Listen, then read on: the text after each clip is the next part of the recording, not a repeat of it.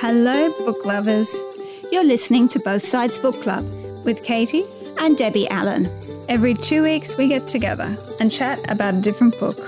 We can't promise you that we will always agree, but then there are at least two sides to every story. Why don't you read with us and join in the conversation? Let's go!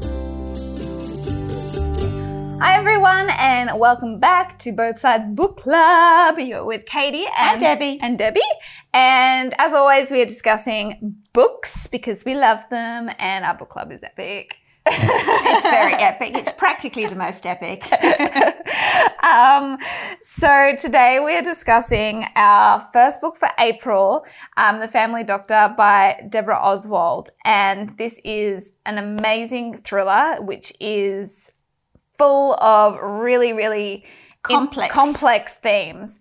Um, before we jump into this episode and discuss more of this book with you, we would like to bring awareness that this book does deal with a lot of domestic violence issues. So if this book um, causes any distress or brings up any issues for you or for a family member, we have put links down below in our show notes for you to be able to reach out to some help or to be able to pass some help on to a friend. Other people. Okay, so um, for those of you that haven't yet read the book, or if you need just a little refresher, um, if you've read the book, you won't need a refresher. it will be nope. firmly in your, in your firmly, brain. firmly in your brain, brain, blame, brain, and brain, even. Um, so it's a story. It's a story largely about friendship. So it's the story really of a friendship between three women Paula, Stacy, and Anita. Stacy is has problems with her marriage and she leaves her husband and goes to stay with Paula. Um, the husband catches up to Stacy and Paula comes home one day to find that Stacy and her two children have been murdered and the husband Matt is still there and he turns a shotgun on himself. From there, I guess the grief that Paula and Anita both feel spirals. And we get to a scenario where Paula, who's a GP, um, meets other women who she thinks are similarly vulnerable. Um, and she has to make some decisions whether she is going to try and do something about it. Mm. So the book kind of deals with some big topics domestic violence um, being one of them, and another one being um, murder. Murder, and also how far would you go? Would you go, and would you cross a line? line. So, really, really fascinating. Um, we are so, so lucky because we have Debra Oswald, who I'm a little bit fangirling over because she was one of the original writers for Offspring. She was the well, original the writer. writer for Offspring. So I'm a little bit fangirling and a little bit excited to speak to her about this, um, but also to be able to hear a little bit more of her perspective about how to unpack such huge, huge, huge themes. So just in a moment, we will tune in and chat to Debra. Hey Debra, how are you going? Hi, Hello, Debra. hi Katie and Debbie. Welcome Thank to you for having Club. Thank you very much. Thank you so much for joining us, Debra, and congratulations on an amazing book. We um, Oh, I'm so glad you like it. yeah, Very we good. loved, loved it. it. We loved Mm. it. It was um, it's really good. Our audience loves a thriller, even though I would say your book's not. It's almost a thriller. It's kind. It's a thriller esque. I think it's got elements of a thriller, but also not. I would say. Yeah. Um, and our audience. Oh, sorry. Go go. Oh, well, I was going to say, it's, it's interesting, isn't it? Because I think thriller has come to mean a puzzle or a mystery. Yeah. yeah. But actually, thrillers, I'm so old. I remember the time when thrillers meant anything that was kind of suspenseful Yes. and and and and, and where there was a sort of driving plot with danger and so forth. And so I I would say that I think this book is a thriller yep. in the sense that you, there's suspense and, and and you want to keep reading to find out what's going to happen. But it but it's not a thriller because it's a puzzle or there are there are sort of reveals and mysteries to be solved. that have to be solved. I think people have come to assume that's what a thriller is, but Yeah. that's a, I reckon that's a relatively recent thing. That's a really good point. I think, yeah, you've You know, kind of caught me in my tracks. No, it's a really good point. And I think it's also probably partly because of all the Netflix series and all these things that we have that, like, Yeah, it kind of like stereotypes what a thriller should be and like a but it, you know if you're looking back at say like alfred hitchcock the filmmaker back in the day his his his was classified as a thriller but there was never really anything that gory or like um was it, it- it was suggestive. suggestive. It was su- suggestive sus- and it was suspense. So i think you're right. I think I think the thing that's really I mean, it's partly being very old, so I've seen things come and go. Debra, that- Debra, you're not, you're not that old. Believe me, you're really. Well, you're, I just mean you're I've, not been, that I've old. seen You're very similar age to I've me, seen and it I'm different certainly not ways. old. Um, beautiful um, I think I think the thing that's new, when I say new, I mean the last ten years, maybe. Yeah. In, in books and, and as and you're right, very much so in television, is not so much goriness as the puzzle element. yeah That now in television, it's very difficult to get a show up where there isn't a big mystery to be solved, Correct. and Yeah. and you've got that kind of pattern of an episode starts with something, and then we go back in time and find out how we got there, and correct Yeah. and and often it depends on holding information behind your back from the audience in a way that can be good, but can also be a bit of a cheat. Yeah. Like to me, I just get characters I care about, I put them in jeopardy, I put them under pressure yeah. So that you want to find out what happens to them. So I suppose what I'm saying is if people are expecting a puzzle or a mystery, they would be disappointed with this Yeah. book. Yeah. But if they just want to go on a kind of, oh my God, kind of thriller journey, yeah you're But- I right. hope I've done that. Yeah, but um, but if you but if you're talking, um, you know, uh, fiction again, and literature. I mean, um, all of those um, novelists that that that that were originally published, you know, in um, in the papers like Dickens, for example. Um, you know, a lot of his books were they first appeared um, as a serialization in in the Times or the newspaper. So so that was basically where kind of like the cliffhanger ending, um, you know, came from. Is that every episode.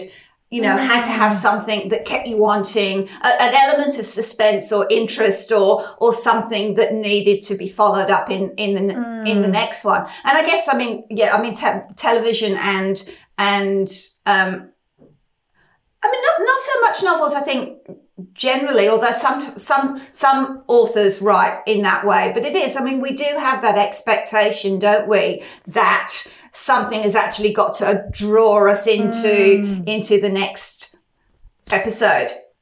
I think there's nothing wrong. I mean, I Mm. I think the best writing at all levels and kinds of writing should draw you in. I mean, I love the idea of of feeling. I mean, and maybe that comes from. Well, I was going to say maybe it comes from television where you've got to have a hook so that people will watch the next episode. Yeah.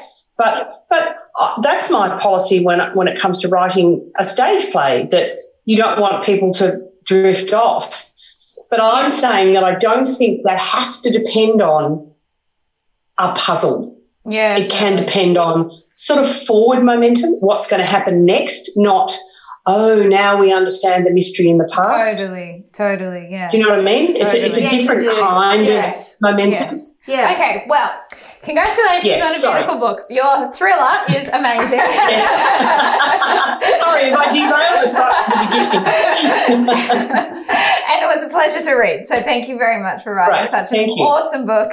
Um, and also you're Aussie, which is even better, which we love. this, uh, this this this this girl here is the original Offspring binge Oh, yes. binge watcher. like you know, she Excellent. yeah, that, so it's a particular thrill to talk to you. yes, it is. All right. oh, that's nice. Um, so Um, can you can you actually just tell us? You know, it's a big, big, big domestic violence is a huge subject to tackle in a novel. Um, and you know, yeah, that that opening scene, and and there won't be any spoilers because obviously, you know, the, the it's set. I think it's okay to describe the opening. I think it's okay to describe the opening scene Oh, yeah, because it is the first. Yeah, page. because because obviously you know um, Paulie, your main character, comes home and um, you know finds the bodies of her friend Stacey and her children, and the estranged husband Matt. You know shoots shoots himself with a gun. So that's a pretty huge opening for a novel. Where did that whole idea of of a novel that dealt with de- domestic abuse come from, Debra? Alone in in feeling that you open the paper or you turn on the radio and you hear yet another case, yet another woman killed, and often children too, and and I mean I think this has been, I mean, it's in the news very much at the moment, but I think it's something that, that many of us have been agonizing about for years and years. And, and, and that feeling of another one, another one, and what is going on and why is the system not rescuing people from this and, and, and sort of jumping in before disaster happens. So I found myself very sad, but also very angry. Um, but I didn't know how I would write about that without it being kind of exploitative or or or just too awful to bear. But then mm. I thought I thought about welding my anger to other things that I think are really strong and beautiful, which is the, the desire to protect people and the friendship between women. So I thought yes. if I put those two together, um, I might have a story. So, and and I'm not my sister is a GP, so that got me thinking about what it would be like to be a GP, looking after little children and women who come into your surgery, and if you know they're in danger, and your job as a GP, your sort of mindset is I've to got protect. to protect people from harm and, and make sure that, that they're, they're safe. How that, if, if I then take a GP and put her under enormous emotional pressure after the opening that you described, the woman who walks in is, is a GP, so that she's going back to work in that traumatized state, so that when a woman walks in who's clearly in danger, it's going to churn in her mind, you know, at a whole nother level. So that's where the idea came from in the first place. I feel like, and that fiction does this beautiful role of being able to allow us. I mean, we've often spoken about it with other books. We've done books about um, all sorts of things like domestic slavery and lots of different things. And I think fiction does this beautiful thing of being able to illuminate problems, but also allowing our brains to explore what it could look like or how it could be or create empathy within a situation that you probably wouldn't be able to do it in, in another way. I think when you hear these stories about domestic violence or, you know, um, I mean, particularly what's going on in the news at the moment, and you're hearing all these statistics, it's very easy just to look at it as statistics and to get frustrated of like, it's happening again. How can we like systematically fix this? So I just wanted yes. to know, is, is that something that you wanted to explore when you were writing your fiction, like a, a sort of a what if element or a, yes. How, yeah. I think that's good. I think you've expressed that so well. I think, look, all fiction can do that great thing of you inhabit the flesh of characters. So any any sort of any sort of issue is going to be encased in, in the, the flesh and the nuance and the and the detail of particular humans, which makes it more interesting and less like a sort of list of statistics and points. Mm. And in this story in particular, I had the chance to play that kind of what if what if we just killed some of those guys before they had a chance to hurt anybody? I mean, I mean, that kind of, I mean, I talk about the book as being a transgressive daydream because it's like that thought you some have, have sometimes of, what if you could just get into that house before he shot them and yeah. shoot him first? Yes. Um, and I mean, of course, I'm not endorsing murder. I let me please be clear about that. But but given the emotional state I put Paula in, I, I felt like sort of I could then take the reader on a journey of what if we just did that? What would it feel like? Mm. And I think there is a kind of little moment of satisfaction of, yeah, that might feel quite good. Mm.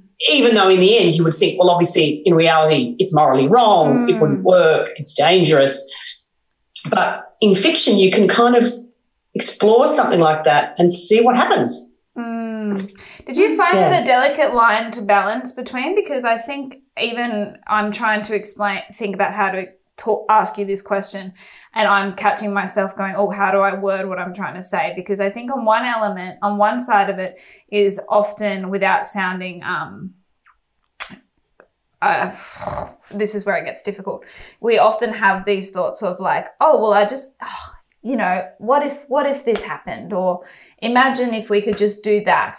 Um, and you know, you, and you allow your brain to go there for a little split second. But obviously there's a very fine line then between with Paula and she actually acts on that. Does cross the line. Does cross the line. So did you did you have to kind of be careful when you were writing that to make it very clear that that that that was a fictional exploration that you weren't kind of yes yeah Look, look again. I think that's a really good point, and it was something that I wrestled with all along the line. And I think there'll be people who won't like that element of the book, and and that's okay. Like you can't please everyone.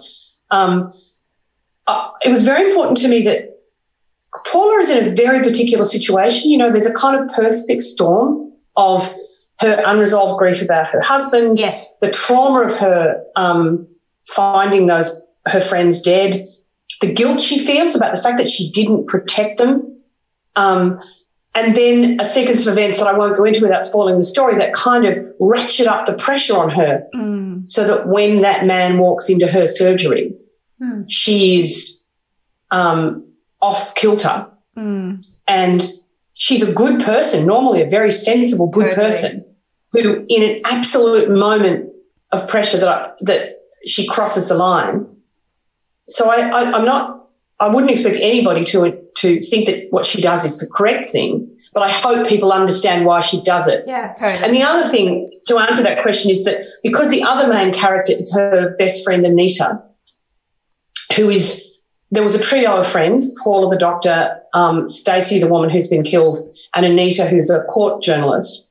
Um, and the three of them were close friends, and and now Anita and Paula are kind of dealing with their grief about their friend together. Anita is kind of more like our point of view on the world. Anita is um, Anita's much more sort of impulsive and more likely to blurt out angry things and say, let's kill them all. But in practice, would never do it. totally. And in practice, is much more um, um, judgmental about what Paula does once she works it out. So I think I, I think Anita is is us in the sense that she understands why Paula's done it. She's horrified that Paula's done it. Um, you know that that sort of churn of emotions is is is us. But I hope that in the moments when Paula does what she does, we're also with her and thinking, It's Yeah. yeah. I get what I you're can doing. imagine that, and and I, and I, I that was one of the things that I found so interesting um, about the book is that whilst yes you're you're you're horrified and you know that what Paula has, has done is wrong.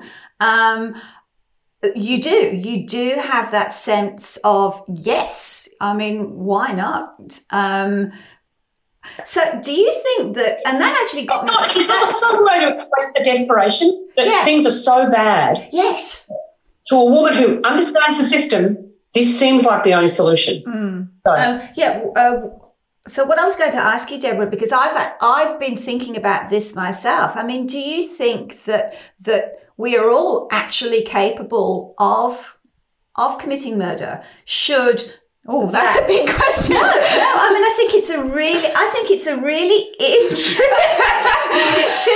And then- no, I mean, I mean. Go, go, go, go, keep going, keep going, keep given as you're saying that perfect storm you know that set of completely series of, of, of circumstances and, and incidents that w- will turn you or i or any perfectly rational rational person to the stage where the where you could go well yes i'm i'm going to do it what what do you think I, I, I agree. I mean, I, I mean, I've never written. I, I've, I've written lots of things where I kill people. You know, in all my years, I've killed lots of people. But um, I mean, In sorry, in fiction.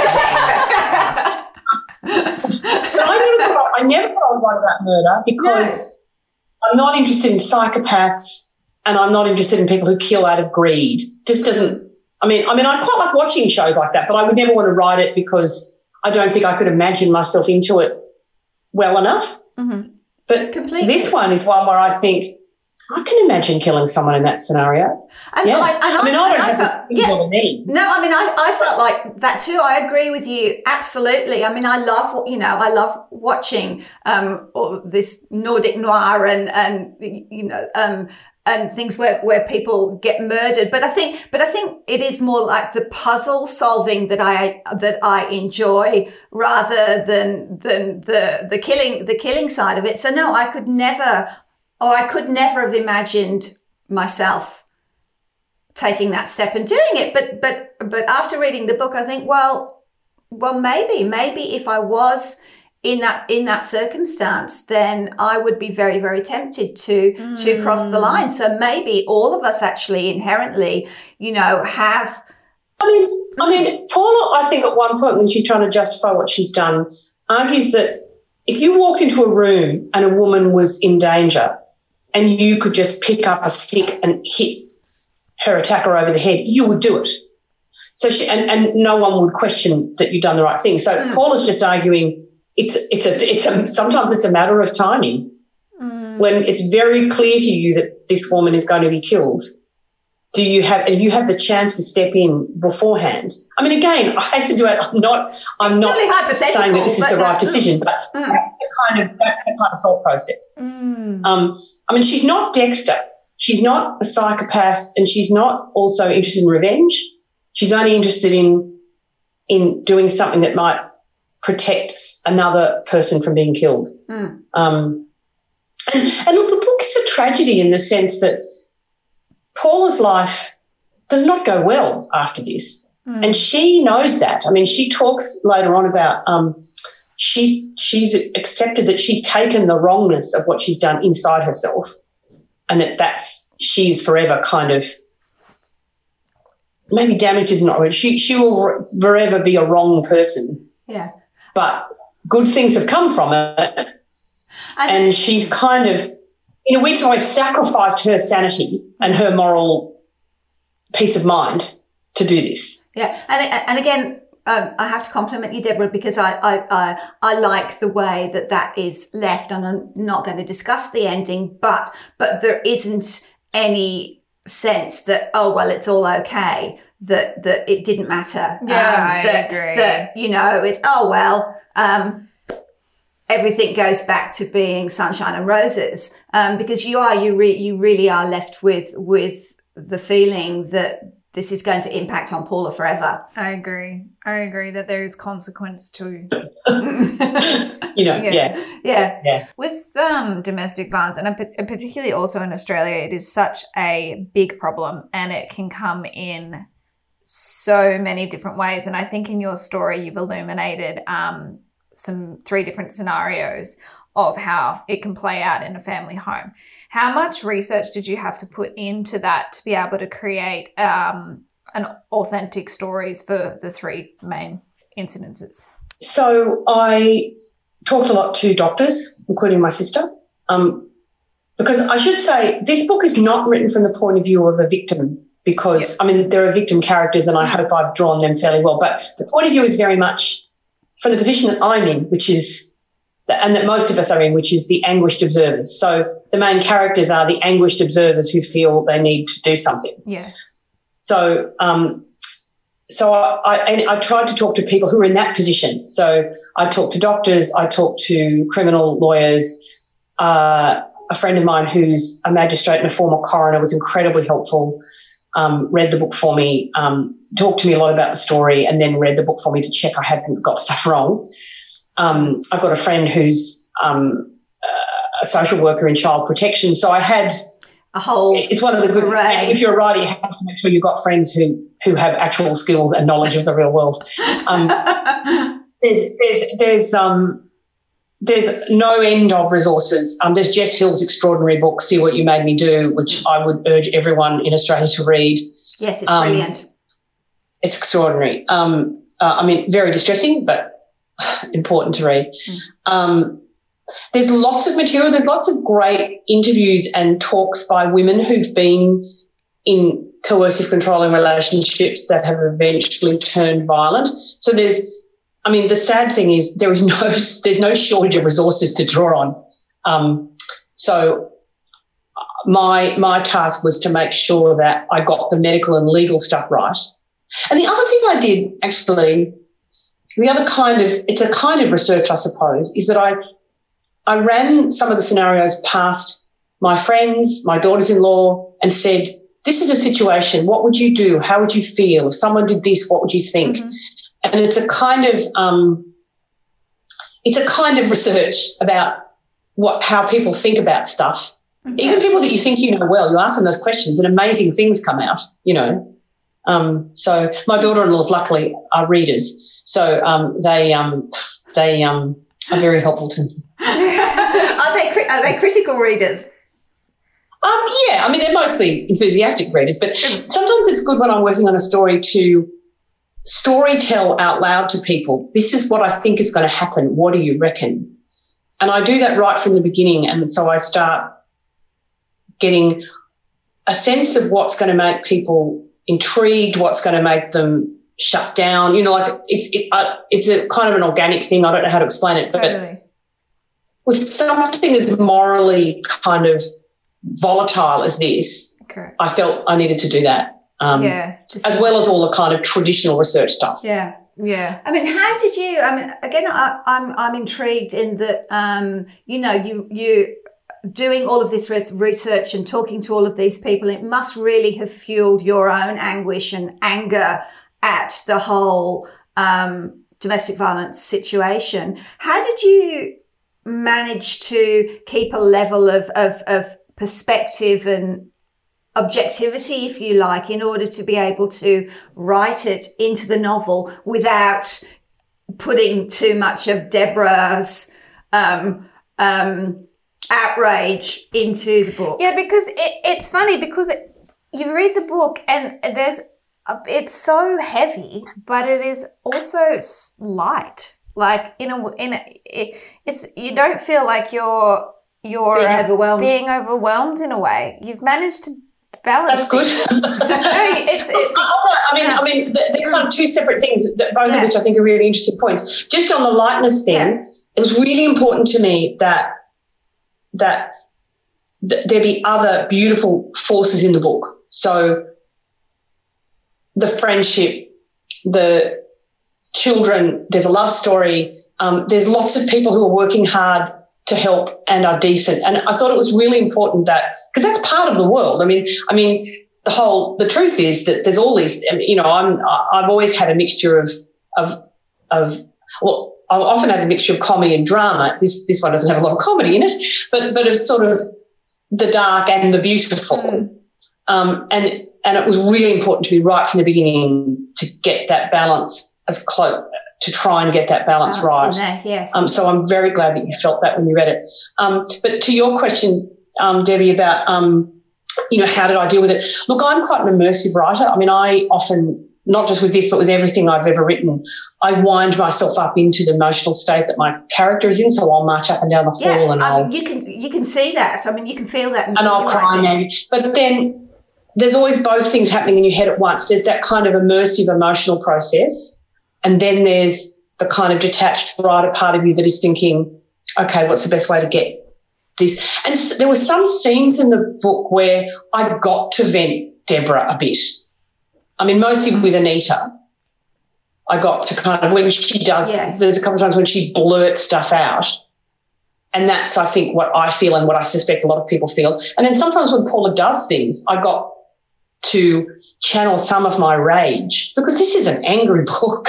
I got to channel some of my rage into Paula behaving in this quite methodical way.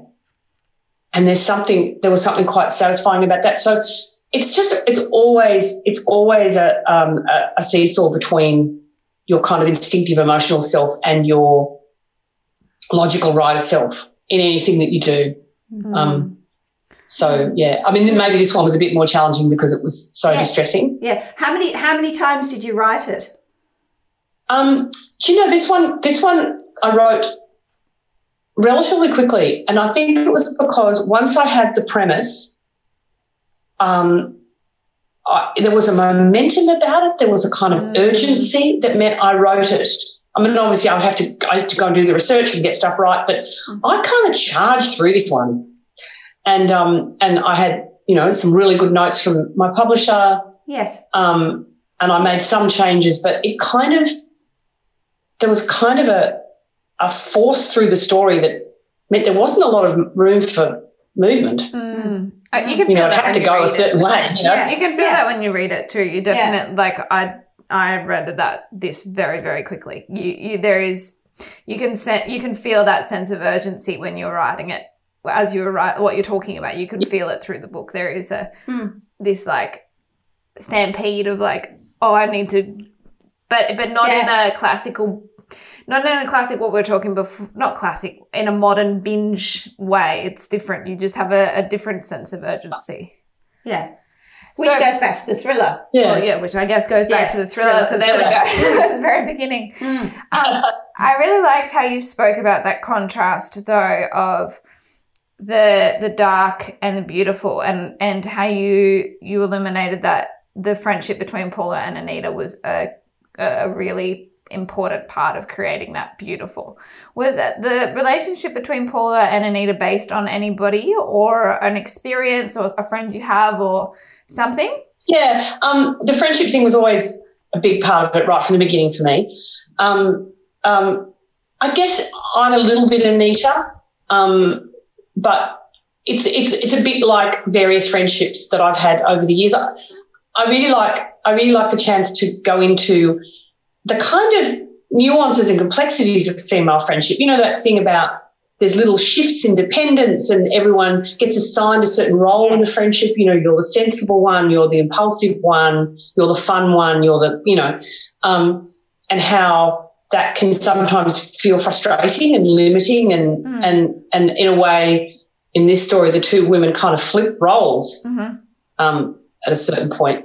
Um, so I wanted to talk about how all the, the sort of, it's not dark stuff, but the kind of tense stuff that can go on between female friends. At the same time as underneath that, there is this kind of rock solid, rock solid love friendship. and support and ability to laugh. And um, yeah, so I, I, um, I mean, I kind of celebrate their friendship, but I, I throw some hand grenades into it you know, to see what will happen. Mm. So I bet that, so I yeah. bet your, your, you said your sister was, uh, or is, is a GP. Has she been, yeah. been besieged with people saying, oh, is Paula based on you?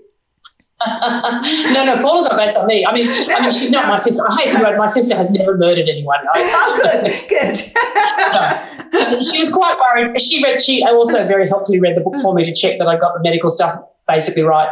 And she said, I'm a bit worried that people will think I'm killed. I said, Fine. I think I think she's probably safe. but I think what an important thing you did, Debra, is um, you also you also um, spoke about that the fact that you know not all men and not all relationships can be negative as well because i think that's really important i mean although unfortunately the statistics are also that men can also be affected by domestic violence too.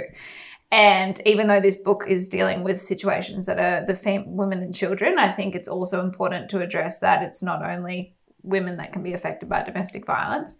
And I think um, I wanted to the characters um, that were testifying in the court case and um, vouching for the the victim's good character and their friendships. I wanted to s- sort of see if that was a, um, a, a, a, sort of a marker to, to suggest that males are also, you know, they can also be victims and they can also they, they can also be affected by domestic violence.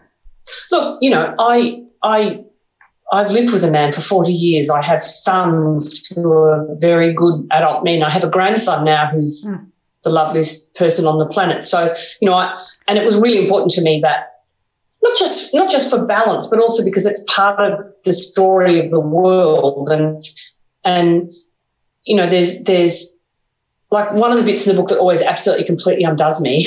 Even mm. often, you know, it's the beautiful moment that you know when you're when you're upset and someone is nice to you. That's always the bit that makes you tear up. So the bit that makes me tear up is is uh, for people who haven't read the book. There's a big court story in the middle of the book, and a woman uh, about the, the murder of a woman called Kendra. And Kendra's very dear friend is at the court case to um, um, her her young gay guy best friend, and him he absolutely destroys because he's so beautiful and um, you know I mean I know he's a fictional character, mm. but um, and, and, and it's really important to me that the love story in the book, which is between Anita and Rohan Mehta, who's a police detective, is hopefully realistic and not sort of some sort of fairy tale, but that it's tender and respectful and and sexy and and all the ways a relationship can be between a man and a woman. Because it seems to me that if you put that alongside controlling, coercive, violent relationships, it only it only arguably increases your anger about the bad ones. Mm. Yeah. Um, because you're saying this is possible. There is no, you know, we don't have to have a, you know, we don't have to live a separatist life. Mm. Men and women can be gorgeous together. Let's try and find ways to make sure that happens more than more than it does. And I think so, I think that's also demonstrated by um, um, uh, Paula's relationship with with her husband too. You know, Paula is genuinely grieving for yeah. um, for the death of, of of her husband. So you see you see how lovely. Um, and supportive that relationship was. And I guess that also then grounds the character of Paula, doesn't it? In terms of that, it gives her credentials that she's not, you know, she's not a man hater. We're not kind of going into, into the yeah, book yeah. with, you know, with some kind of agenda on her part. Yes, absolutely. Mm. And that she's also got some unresolved grief that of I think one of the issues for Paula is that she's got that mentality that I think a lot of GPs have, which is that it's my job to fix people. So that, and to look at the options, pick the best one and go with it, even if it's not perfect. Mm. You know, that's a kind of very powerful mindset that comes from a good place. But that when she is derailed and she needs help herself, and the fixing people involves killing someone, it, it, it, it sort of comes back to bite her on the bum. You know? Yeah, and I think that that's actually a common theme with with doctors. Not that they go on and murder people, not that they go on and murder people, but um, Yeah. but you, but you but you're exactly right that they are so used to being in control, being looked up to to to people looking to them for advice, and them having a very Yeah. problem solving. Um, rationale and, and way of behaving throughout life that that when things happen to them um then you know particularly emotional things or or mental health then then yeah they don't actually have an armory to deal with to deal with I that think it's really right. Yeah, yeah yes. they're not used to being vulnerable in that way mm, exactly. I, I'm interested to know why. I, I feel like Paula has such strength, but you can you can see that she um you know she's going through this crazy whirlwind of emotions. I'm just interested to see like why you didn't introduce sort of like any family support for Paula or like extra extra padding for Paula to fall back onto. It's a really good question. I, I, I was quite careful to give to give her no connections other than Anita that would stop her doing what she's doing. Like I feel like if she had a partner or she had children, she her choice is costing people other than herself. Uh, yes I wanted it to be that she's got a sense of I'm a lone wolf.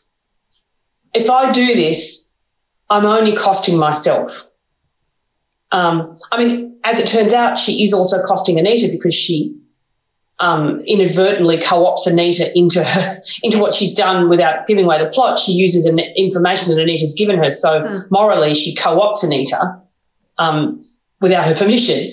But but that I I wanted it to be a sense that like if she'd had children, for example, I would not forgive her for Yes. destroying her life and therefore destroying the lives of her children. So I wanted to make it, I wanted her to make to make her a kind of missile. Do you know what I mean? Yes. So Yeah. she's kind of got nothing to lose. But once she was primed then then Yeah. Yeah. I mean, she has got things to lose in the sense that she's got her career to lose and she's got her her her sense of herself as a good, morally upright person, and she looks like she's going to lose her best friend. But she's not. You know, I always I always worry about it in, in stories and in real life when people do these apparently noble, wild things, but their poor families paying the price. Yes. So I kind of wanted to make it. I wanted to sort of clear the decks morally. Yeah. Does that make sense? That makes sense. I, I just found her interesting because she didn't have that padding of support because obviously she's an extremely empathetic person and feels things really intensely and she's got a lot of compassion for her patients. And it, i just found it interesting because usually people that have that sort of warmness and all of that stereotypically are close with family or have a bunch of support. So i found it really interesting that she had so much compassion and so much of this, but yet was still so isolated. And and I, I just want yeah, I just found remember that, that she remember that she was with Remy for a long time. Yeah. Her, that's sorry to explain to people. Remy is her husband who's died about a year before yeah. the story began. So she was, I think, I mean, uh, maybe I, I wonder whether I should have gone into this in more detail in the book. That, that this is a woman who had her life all sorted. You know, she had her very good friend and other friends, and she had her really great marriage. He then dies quite quickly. She's still kind of reeling yes. from that, but throwing herself into work, as many people do. And then her other good friend arrives yes. in, in, in sort of extreme danger and needs somewhere to live. Mm. So then she's got the kind of the joy of those children living in her house and helping her friend get on her feet. So she's kind of just when she might have been dealing with I'm suddenly widowed, what am I going to do? She's got this other problem to deal with. Yes. Yeah. And and and, and this other great sort of yeah. Emotional gift of these gorgeous children living in her house with her for six months. So it's all kind of quite fresh. Mm. So that um, she so that she's not got her balance back before the murders happen. Yeah, yeah, and and, and also also no, she course, seems to be. And also, of course, I mean, she she actually did have her protective buffer. She did have, you know, her people. She she had Stacey and she had Anita, yeah, yeah. and yeah. she and you know, and she had a husband. Yeah, so true. so exactly what you were saying, Debra. You know, within a very short space of time. Um, she's lost the pillars. She, she's actually, you know, lost a significant um, you know, two thirds of her support network. Mm. Point, all of them. You yeah. know, yes, yes, yeah.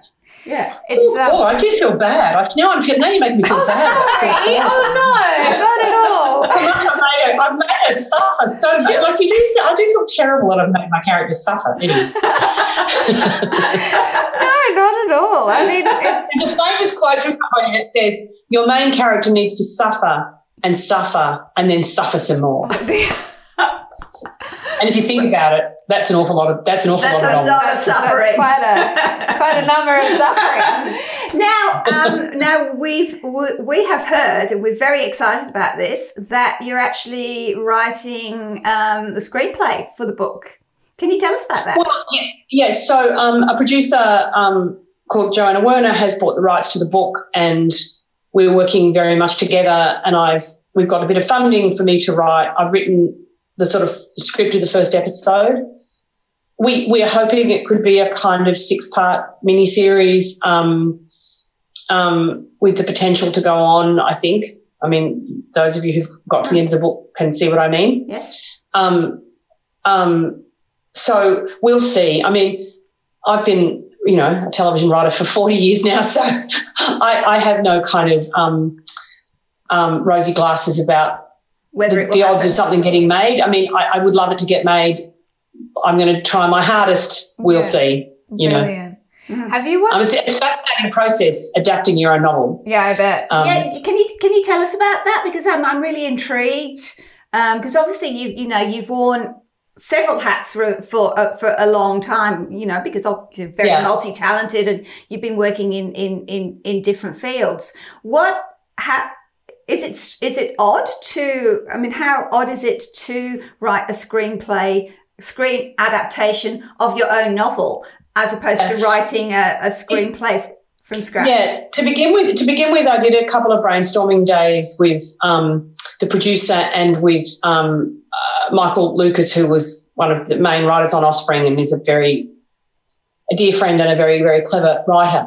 And just to kind of back, back and forth how we would break the story down and what storytelling techniques we would use. Because obviously in novels, you can have people just tell you the content of their thoughts, whereas um, on screen, you have to find other ways to convey things. Mm. And, uh, and, and, and we taught, we talked about all the different devices that we might use. And that's Janina um, from Offspring, who has a very clever way of telling you her thoughts. sure. yeah. So, yeah. This book has very much points of view. I mean, it, it, it, you know, there's chunks from Paula's point of view and chunks from Anita's point of view. Yeah. And that's important in the story because sometimes they know one thing that the other one doesn't know and so forth. Um, so, so it was actually really good fun to talk about how to do that. Um, and I found I was quite ruthless with the novelist, that's Debra. Debra, the screenwriter, was quite ruthless with the novelist, Debra.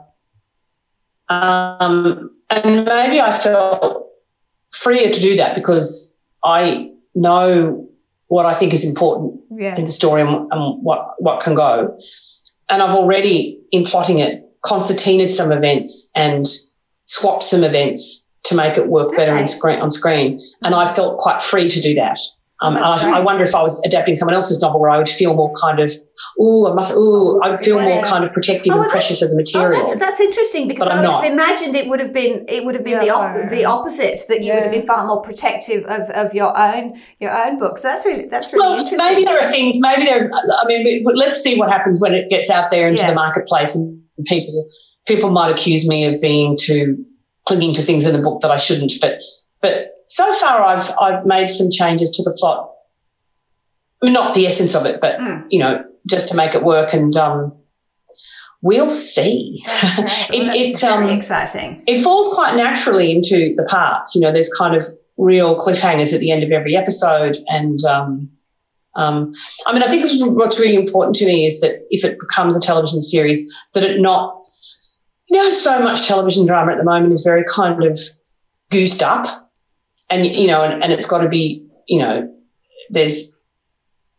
I, I, I don't want to lose all the stuff in the book about the friendships and the quieter moments between people. Mm. Um, and, and I hope that the television process doesn't push it down that path. No, because no, because it shouldn't. It shouldn't. I mean, from our perspective, from my perspective, it shouldn't because that you know, if it was just a thriller about domestic violence, then um, it would not be the book that it is because you do you do have that balance. You have those moments of darkness and there's, um, and, and of light. there's a series that's out um, fairly recently and i wonder if you've watched it because the relationship between um, the, the the main character and her best friend i i drew so much reference when I was reading your book. Um, I think it's called The Flight Attendant, or um, it's about a flight attendant. It's on binge. She wakes up with a dead body in the yes. yes, I watched a bit of it. It's kind of quite yeah, quite yeah, sort of wild one. and interesting. Yeah, yeah, and the and the the best friend is a lawyer that's trying to help, and and I feel like you see a, a very similar. Uh, obviously, you know the the flight attendant. They're different people, but their relationship is somewhat similar, and how it switches and changes as well. So I wondered if have you seen it? I might um I might um I might watch some more of it now that you said that. Yeah, That's it's really good. It, it um I feel like it would be a good. I mean, I'm I'm not telling you how to do your job, but she's a new, she's a newbie. She hasn't been doing it for long. She's never, you know, whatever. Um, but but um, I, I I do feel like their their relationship um, elements of their relationship in the way, and the, even just like dialogue between the two of them or su- subtle nuances that I reckon would be, yeah, there was just similarity. So I reckon that would be hmm. interesting to yeah. observe. Yeah. I don't know. so, um, Debra, I think I think important thing to ask you is actually coming back to to the novel to the family doctor is what what do you hope or that, that, that your readers will take away from the book? Is there some message? Is there, it, how do you, how would you like people to respond to your novel? Well, I suppose there isn't one single message that you could write in a sort of manifesto because mm. the great thing about fiction is that it, you know, Yeah. it, it, it's embedded in the, the, particular details and the sort of flesh of particular characters. I I always want a reader or a viewer to care about the characters as much as I do. Um, um, even if you disapprove of things they do, I hope that people understand why they do them and care about what happens to them. Um, I, I hope that it gives some people a way to soak up some of their rage and and ponder not that we need to be reminded of it, but maybe ponder the difficulties of finding solutions sometimes for women. I mean, um, I mean, without telling the story, the Rochelle character is in a very particular situation. There is not an easy solution for her, and I suppose I want to remind people about that. Um, And not, that, I think at the moment, so many women are so alert to this stuff. Uh, maybe my novel is unnecessary because everyone's feeling so angry and attuned and wanting change.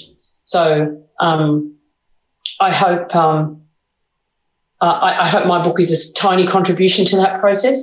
Um, I really like the idea that people would feel um, compelled by the moral dilemmas in it. You know that that that people would feel that a reader would feel. I wonder what I would do. I wonder if would I do what Paula does if I'm Anita what would I think was going on? What would I do once I worked it out? Would I would I be able to go on and having my relationship with my gorgeous homicide detective Yes. if I knew what was going on? That that I, I, I like the idea that people might might wrestle with those dilemmas and talk about it with their friends in a way that would be fascinating for people. Um, Yeah. um, it's always for me got to be about a, a kind of emotional, moral journey, um, but still intelligent. You know, like like I'm not suggesting it's some sort of you know you you check your mind at the door. I hope it's kind of all. I like to take people on a big journey. I don't particularly want to kind of show off how clever I am and how I can write with big words. Um, I try to keep the writing as spare as I can, but I'm trying to make you feel things and think things and wonder things. Mm, Well, beautiful. from my perspective, you certainly achieved that. So, um, Oh, that's so So nice. No, you know, it's so weird with a book where you write it and it's then going through the process for so long and finally it's out in the world, you know, and you don't, don't know how people. So to hear that people um, yeah, um, uh, engage with the book in that way is um, yeah, No, it's, Well, I, I think you you've done it so well, and and those, I mean, you've you've really looked at quite complex and thing like themes and issues. You know, um, how you know tossing up the idea of where do we draw the line as a human as human beings and looking at this huge umbrella of domestic violence and making it relatable and um,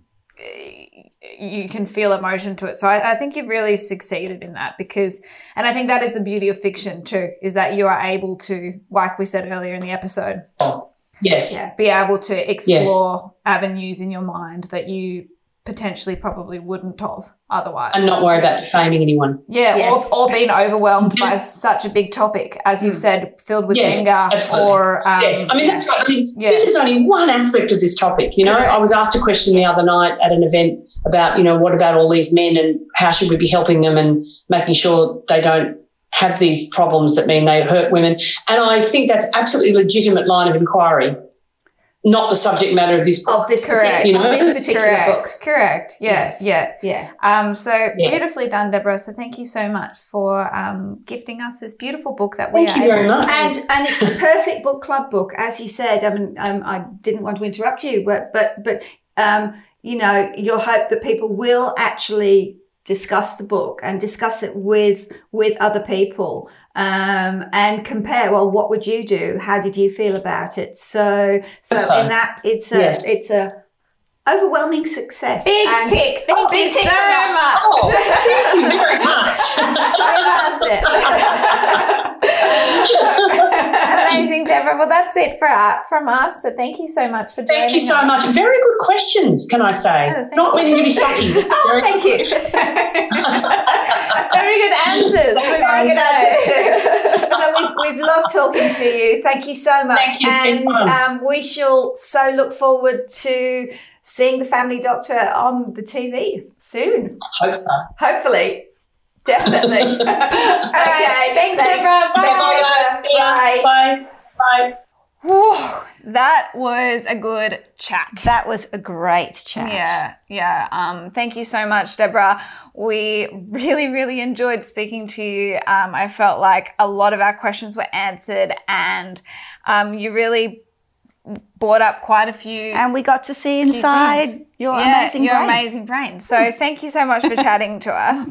Um, again, you know, fiction is this beautiful, beautiful way of being able to Explore. explore such huge, huge, overwhelming topics, um, to look at things not as statistics, but to be able to empathize with people and to be able to understand that these incidences, unfortunately, can happen often, and they um, you can get a little bit more perspective onto how that might feel and how that might Yeah, by putting yourself in In- in, in in, their- the, in their yeah, place. so very, very well done, Debra. So thank you very, very much. Um, all right, second book for April. Okay. What we got? So, What we ta-da! Our second book for April is called The Lamplighters by Emma Stonex. Now, Emma is a UK based author, um, and this is a lighthouse story. Um, it's based on a real incident, although it's largely fictional, that in 1972, um, the three keepers of a lighthouse standing off the coast of Cornwall in England disappeared. Completely and utterly disappeared. One minute they were there, the next day they were gone. The lighthouse is completely inaccessible except by boat. There was nowhere for them to have gone, but yet they disappeared. So this book starts in 1972 with that disappearance and then skips forward 20 years where the mystery is still unresolved and an author is writing about the incident and he goes to talk to the widows of each of the three men to try and work out what happened. And so we hear about them, we hear about their relationships with each other, and try to put together what might possibly have happened. Awesome, guys. So, thank you again for listening. Um, we love that you're a part of our book club and that you read along with us. We adore all of you, and we're looking forward to chatting to you very soon. Happy reading! If you like this episode, please subscribe and leave us a review. You can also find us on Instagram at bothsides.bookclub. We'll see you soon.